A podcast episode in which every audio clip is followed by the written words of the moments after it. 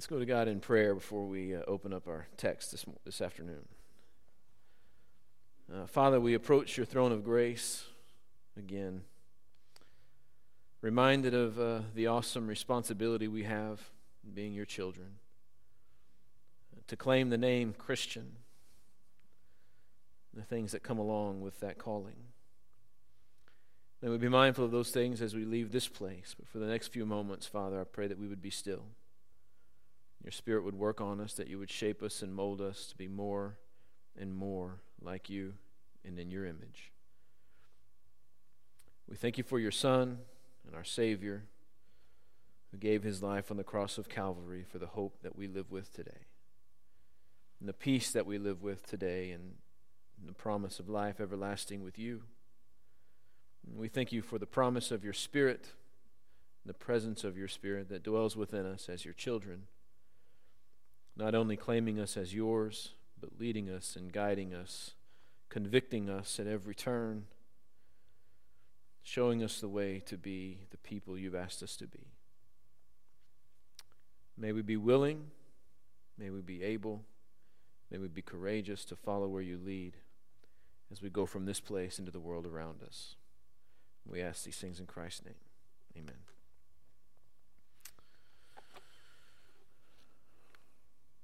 All right.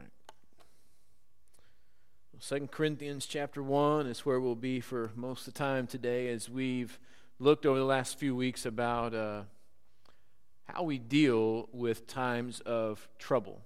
The series is called Damaged Goods because oftentimes it can feel like we are just damaged people. Um, maybe we can feel like we really don't have that much to offer. Um, sometimes we go through trials and we go through difficulties in life, and we really just don't know how we are supposed to deal with those things. And, and maybe even, not more importantly, but just as importantly, how do we help people who are going through those times? Uh, we, it's easy to fall into this, this trap that says, these things shouldn't be happening to me. I'm a Christian. I follow God. I, I, try to do what's right. Why are these bad things happening in my life? Why are these tragedies and trials coming in this way when I've tried to live right? I thought God was going to protect me from that. Um, and we aren't alone when we think those things. Many um, righteous and faithful men and women, even in Scripture, ask those very same questions. So, what do we do? How do we deal with uh, damage that comes our way? Today, we're going to look at this, and it is simply this comfort others. Comfort others. Uh, when you're in a time of stress, uh, sometimes it is best to be able to take yourself out of the moment and to think about other people. Um, I had a counselor one time tell me um, when he would experience, uh, when he would counsel somebody, someone would come in, they're dealing with some kind of tragedy, some kind of loss, some kind of, of, of mental anguish, the first thing he would always have them do is to leave and go do an act of service. Um, find someone that you can help and help someone because just simply getting out and doing something for someone else takes you out of the mentality of focusing on your own trial, on your own troubles. Um, the second thing that uh, we, were, we were taught in this counseling class that we were in, he was teaching, is he said the biggest part of, of counseling people, and we were not trained to be licensed counselors. In fact, I think a lot of times in um, seminary, they teach you just enough counseling to be dangerous, right? And so uh, uh, it's easy to come out thinking, well, I know all of this. No, you really don't, right? You, you know enough to know when you're over your head, hopefully which is pretty quickly when it comes to a lot of the counseling. He says, but when you're dealing with people who are going through difficult times in life, he said the biggest thing people have a hard time understanding is how scars tell stories. Because we've been trained and taught through the way that our culture presents itself to us that scars are ugly and scars need to be covered up. Um, they need to be taken away. We have a whole industry that is built around removing scars. But you know, I could go through all of my body, and every little scar that I have, if I think about it, it has a story. Um, there's a scar over my knee where my best friend got a brand new survival knife. And I said, dude, that's cool. Let me see it. And so he showed me. You know how he showed me? He threw it to me. And it stuck me right in the knee. Uh, we built a tire swing one time out in somebody's front yard, and we didn't realize how close the picnic table was to the tire swing until we launched off of, out of the tree the first time and saw the picnic table coming up, and it hit me right across the thigh, right here. And I have a big scar on my inner thigh. It looks like a earthworm from that picnic table. Some of our scars are a little more impactful, right, than those surface scars, though. But our scars tell a story. Even the scars that cut deeply tell a story. When Heather and I got married, we had a plan. Um, we were going to be married for about three years, and then we were going to start having children, and it was just going to work just like that. Um, it didn't work just like that. Um, we got pregnant a little earlier than we were planning on being pregnant. Um, Heather didn't plan on walking across the stage nine months pregnant. She graduated with a degree in biology on December 17th.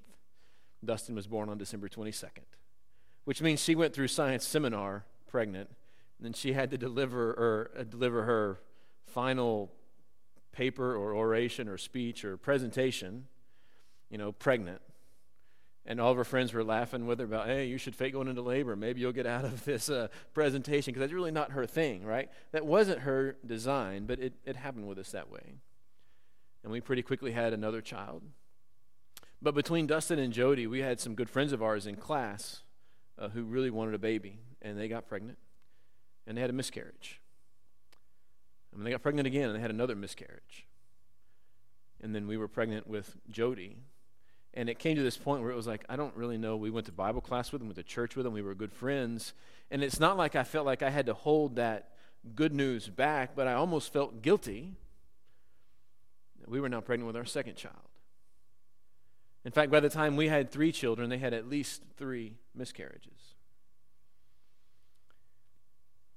And as we were going through that, and, and you know, uh, as I was talking with, with them, with their first one, I began to to kind of try as a friend, as a, as a fellow Christian, as someone who's walking this walk with them, you know, I wanted to say I understand, but guess what? I didn't understand.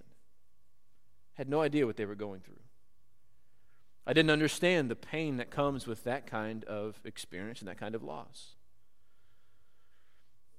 And I could say, you know, God is a God of all comfort and, and God will go with you, but, but I couldn't say that in a way that really helped them to really empathize. I couldn't empathize with them.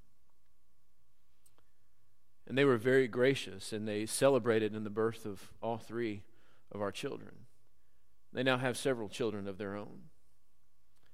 But it wasn't but about a year later that another family in our Bible class had a miscarriage. Um, and again, as good friends, as people who were walking this life together, I wanted to go and really minister to them and say all the things that you want to say, but there are no words, right? Because still, I still couldn't empathize with them, but you know who could? The people that had been through it with them. They could come in and they could sit down beside and they could really, literally say, I've been where you are. I know what you're going through. And God is still good. And let me share some things with you that helped us when we went through this same thing. You see, our, our scars tell a story.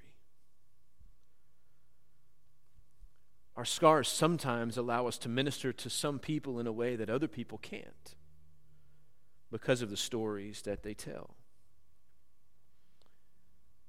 Our scars minister to people, they are an attribution to the journey that we have traveled on. Let's go what Paul begins in this letter, the second letter to the church in Corinth. Um, he begins with the regular greeting, and he starts again in verse 3 with what Richard just read for us a moment ago. Praise the God and Father of our Lord Jesus Christ. the Father of mercies and the God of all comfort. He comforts us in all of our afflictions. Paul begins to comfort the church in Corinth in the same way that he was able to be comforted. And comfort always begins with properly attributed praise. And this is just the way Paul begins Praise be to the God and Father, the Father of mercies who comforts us in all of our affliction. So, this is Paul. He writes these words, but look at what Paul writes in verse 8. We don't want you to be unaware, brothers, of our affliction that took place in Asia. We were completely overwhelmed beyond our strength, so that we even despaired of life. Praise be to the God and Father of mercies, who comforts us in all of our troubles. So here is Paul and his team that has just been through a life changing, life altering experience in Asia. So much so that they thought they were going to die. And here is Paul praising God for the situation that he is in. Um, we've heard this statement, right? God will not give you more than you can bear. And we've listened to lessons and taught sermons on how much of a, a myth that is, right? God does give you at times more than you can bear, but what God never does is He never gives you more than He can bear. And I think frequently that is the, the, the very exact reason that so many of these things are allowed to transpire in our lives because I can't handle it on my own. The only choice that I have to make it through many of the trials and tribulations that come in my life is when I have the ability to surrender it to the one who has conquered it all. To be able to look at trouble in the face and say, Praise the God and Father of our Lord Jesus Christ, the Father of mercies and the God of all comfort.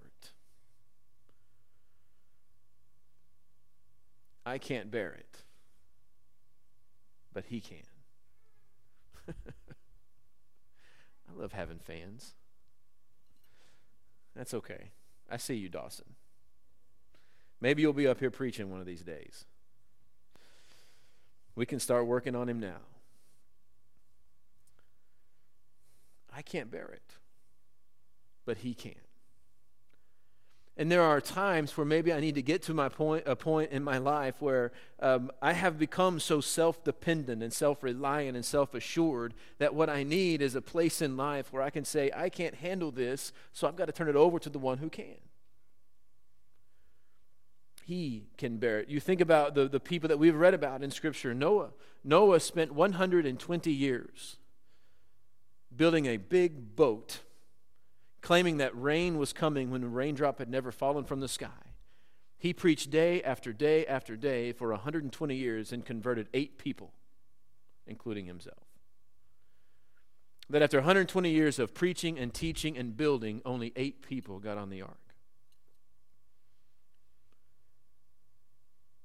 That takes a different kind of perseverance. Abraham spent who knows how long walking up a mountainside. I don't know how long it took to hike that mountain with Isaac, but if I were Abraham, I would have taken the longest, windingest route up that mountain because you know the whole way going up, he's thinking, he's knowing what he's been asked to do with his son, Isaac, the son that he had prayed and hoped for all of his life, and now God had said, I want you to come sacrifice him to me. Abraham made that walk. David looked at Goliath square in the eyes, denied the king's armor, picked up five smooth stones, and ran to the battlefield. Knowing in one part of his mind what should be waiting on him, but knowing even more so the God that stood behind him. The Apostle Paul went where God called him, even though he was beaten and stoned and put in jail time after time after time. And as soon as he released, he continued on. He carried on in the journey. And Jesus left the Garden of Gethsemane and pressed forward into Jerusalem, knowing full well what awaited him on the other side of the city gates.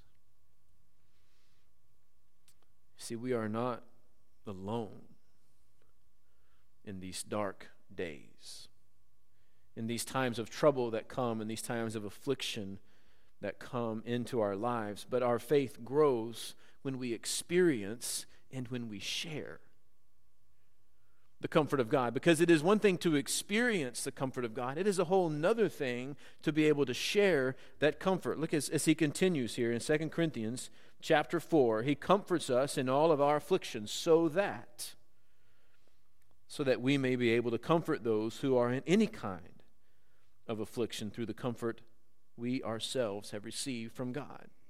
So we have received something from God, and the reason we have received it is so that we can pass it on to someone else. And what better thing to do when we are in a time of trouble, in a time when we are needing comfort, but to go and comfort someone else? To pass along the comfort we have received from God. For as the suffering of Christ overflows to us, so through Christ our comfort overflows. If we are afflicted, it is for your comfort and your salvation. If we are comforted, it is for your comfort, which is experienced in your endurance of the same sufferings that we have suffered. And our hope for you is firm because we know that as you share in the suffering, so you will share in the comfort. You see, we are comforted by a compassionate Father We are comforted by him so that we can comfort those who are in any trouble with the very comfort that we have received. And, and, and what happens when we do that is we no longer stand in that sphere of self pity, of self righteousness that says, I don't belong here. This shouldn't be happening to me. Rather, we get outside of ourselves and we see what it is like to impart that same comfort on the people who need it. And almost immediately our minds can be transformed, our mindset can be transformed. Because we realize a few things. We realize that there is more to this life than the, than the light and momentary affliction that we are suffering. That's what Paul says, right? He describes all the things that he's been through, and he says, These are just light and momentary afflictions. It's like you're on death's door time after time after time. He says it's just, just an investment for the body that is to come.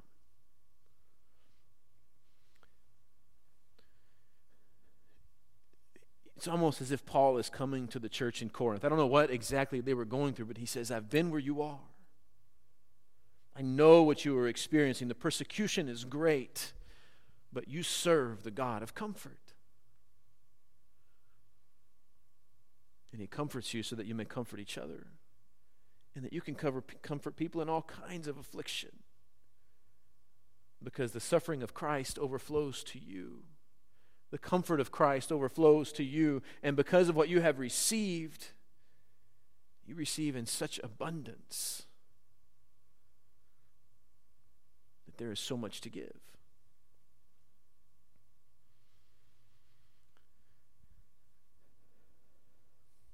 Our faith grows when we experience and when we share the comfort of God. Because if we just hoard it, if we just keep it to ourselves, maybe we feel a little bit of, of comfort. Maybe we feel a little better, but we haven't gotten any stronger.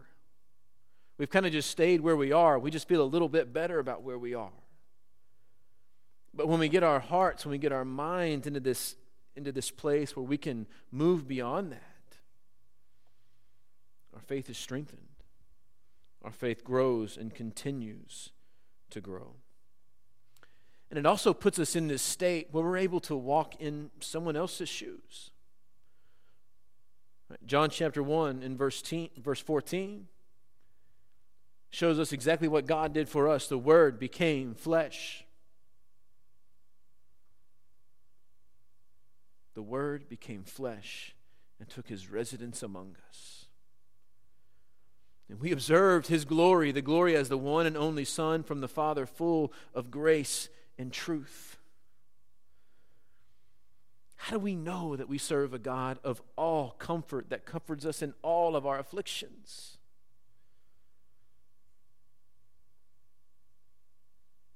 Because he's been where we are.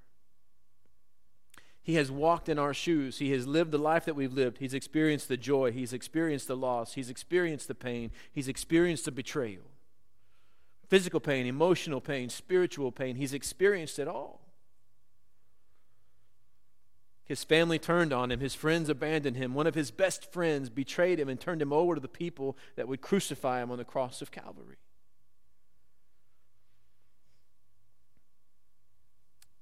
He saw one of his best friends dead in a tomb.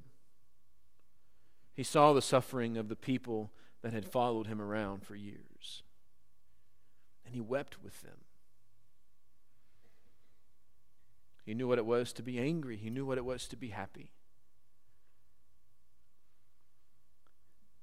He's walked where we have walked, and so he comforts us in a way where he can come into the room and say, I love you and I feel you. I know what you're going through been where you've been. And I'm contending on your behalf. God became man to walk in our shoes. And when we walk in others' shoes, we understand something a little differently. Jesus stands in our defense, and we do the same for people we are called to bring comfort to, to enter the lives of the hurting to enter the lives of those who are in pain, who are struggling, who are experiencing trial, and to bring the comfort of God into their lives. Now, we can't always say, I know what you're feeling. I've been through it before. I sat with two students at a camp one time and one of the students had been going through something in her in her life that she had begun cutting her wrists not deeply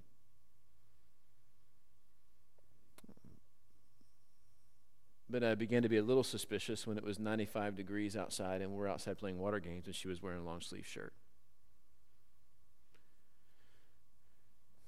And as we began to talk, one of her friends came up and she said, It's going to be okay. She said, How can you know that? And the girl rolled up her sleeves and she had scars all over her arms where she had been doing the same thing. But they were healed, almost disappeared. But they still told a story. And she was able to look at her friend and say, I know where you've been. I know what you've been going through. And it may seem dark right now, but there is a light at the end of this path. And she began to share her story. What drove her to this place? Our scars minister to people. Our scars bring comfort in ways that no one else can bring comfort. We all have been u- equipped with a very unique ability to, to pass this on to people because of the experiences that we have, the good ones and the dark ones. But we have to be willing to allow them to speak.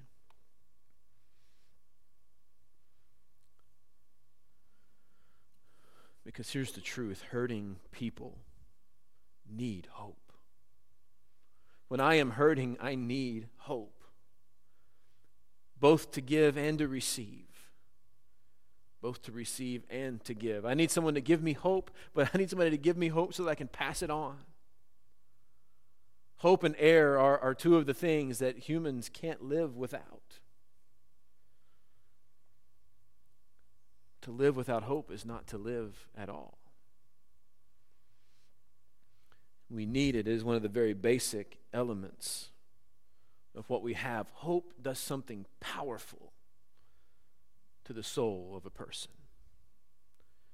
It brings a different kind of light, it di- brings a different kind of breath, it brings a different kind of life. Hope does. And hurting people need hope. In John chapter 16 and verse 33, Jesus says this to his apostles I have told you these things so that in me you may have peace you will have suffering in this world. It's non negotiable. It's just a part of living life as a human. You will have suffering. And likely what Jesus is saying to them is you will have suffering because you are a Christian, not just because you are human.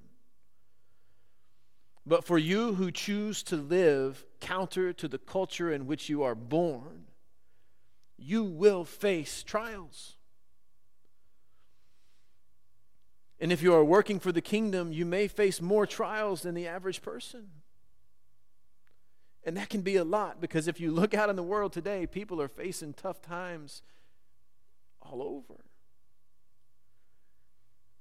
It says, You will have trouble, you will have suffering, but be courageous because I have overcome the world, I have conquered the world.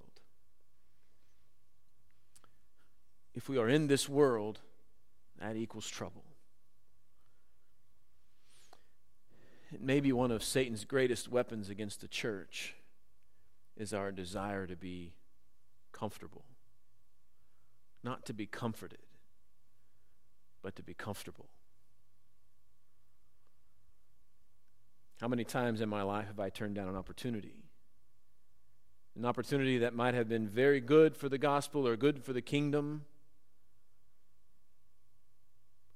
but it just wasn't really what I wanted to do, not really where I wanted to go, not really how I wanted to work, not really how I wanted to live.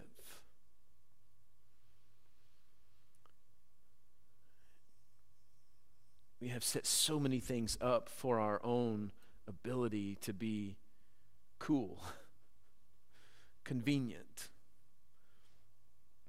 I want to be able to just run down to the store when I need something. I want to be able to hop in my car and make a quick trip to see my family when, when I want to.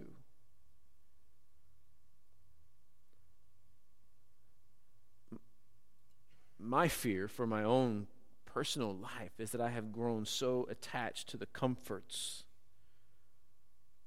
of life in this place of the luxuries that I have come to take for granted each and every day, sometimes something as simple as being able to drink water from the tap.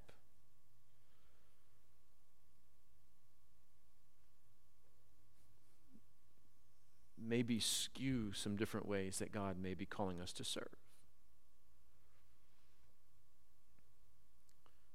Because I've said those words, I hear you. I see the need. I see how I'm able to fix it and, and to, or to, to fit in. But man, I like my life here.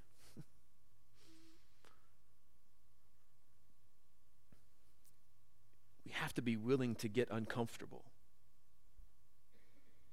to be able to live differently, to see differently, because Satan frequently uses our desire for comfort to move us away from the way God is really calling us to serve.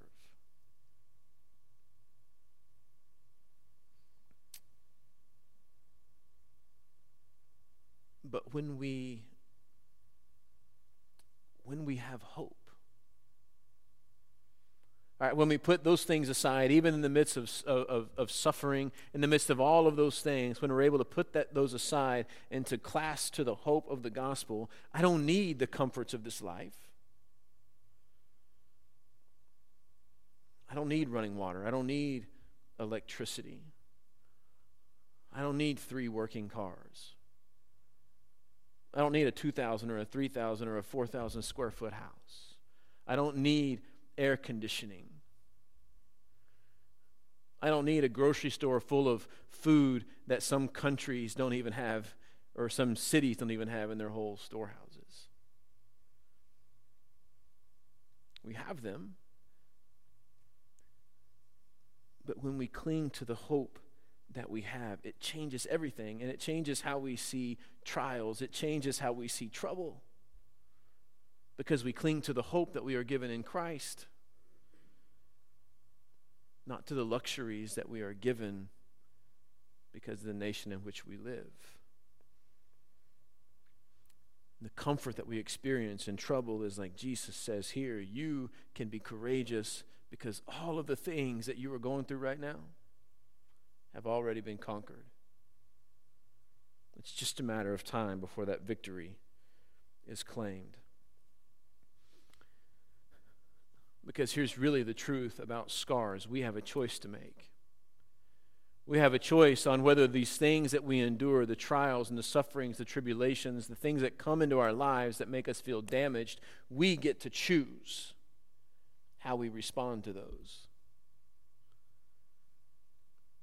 And I can stand in that cesspool of self pity and be bitter about the things that I'm going through, or I can allow them to make me better. Because we live really with two voices in our heads, don't we? The question is in the middle of those things, do you still believe that God is good? In the midst of illness, in the midst of death, in the midst of a loss of a job, in the midst of some kind of trial or tragedy or tribulation, can you endure that and still believe that God is good, that He loves you, that He has a plan? Those two voices will tell you two very different things. One says, Take heart, trust in God. Nothing will nothing will come your way that hasn't already passed through the nail scarred hands of your Savior. He loves you, He has a plan for you. There is no pain without purpose. God will redeem your pain. He will make it work. He will work through it, and He will work through it powerfully if you will just let Him. There is the Holy Spirit of God that speaks into our lives and says that very thing we were going through it. But sometimes that voice is so hard to hear because there's another one that says, God must not love you very much, or He wouldn't have let this happen to you. If He was really in control, He would have kept this from happening. His plans for you are over.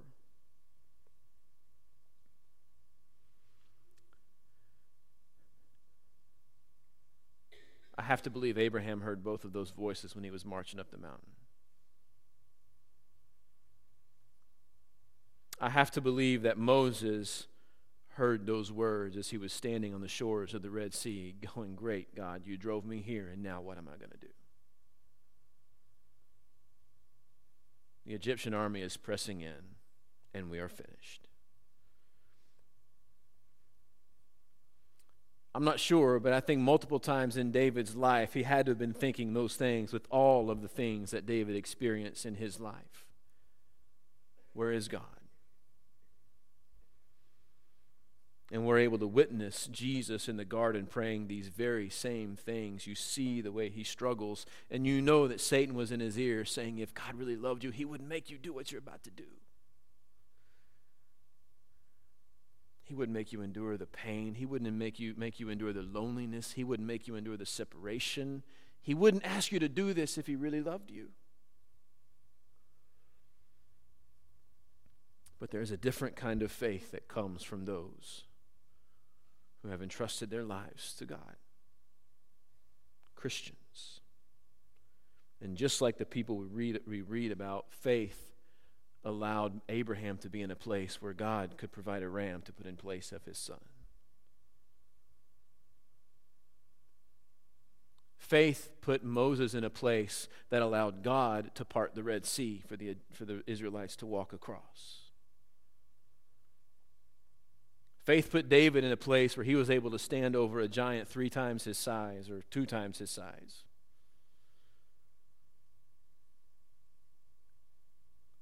And faith in the will of God allowed Jesus to walk out of the garden, through the gates of Jerusalem, into the hands of Pilate,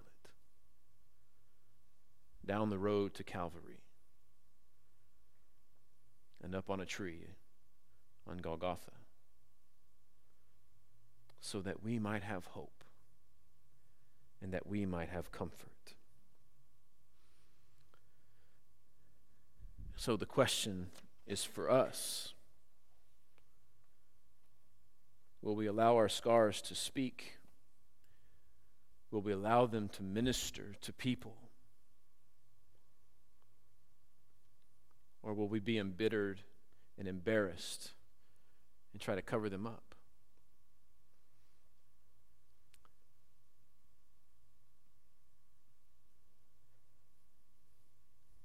The nail scarred hands of Jesus the most powerful scars we may ever be a testament to. They're a testament to the gospel. They're a testament to a different level of love than we may ever have ever experienced or ever will experience again. The love of a God who created the heavens and the earth, but says, I love you, and I love you so much that I'll go to the cross for you. And I will comfort you in ways that you can't even imagine. So that in your times of greatest trial, of greatest suffering, you can in turn be a comfort to others.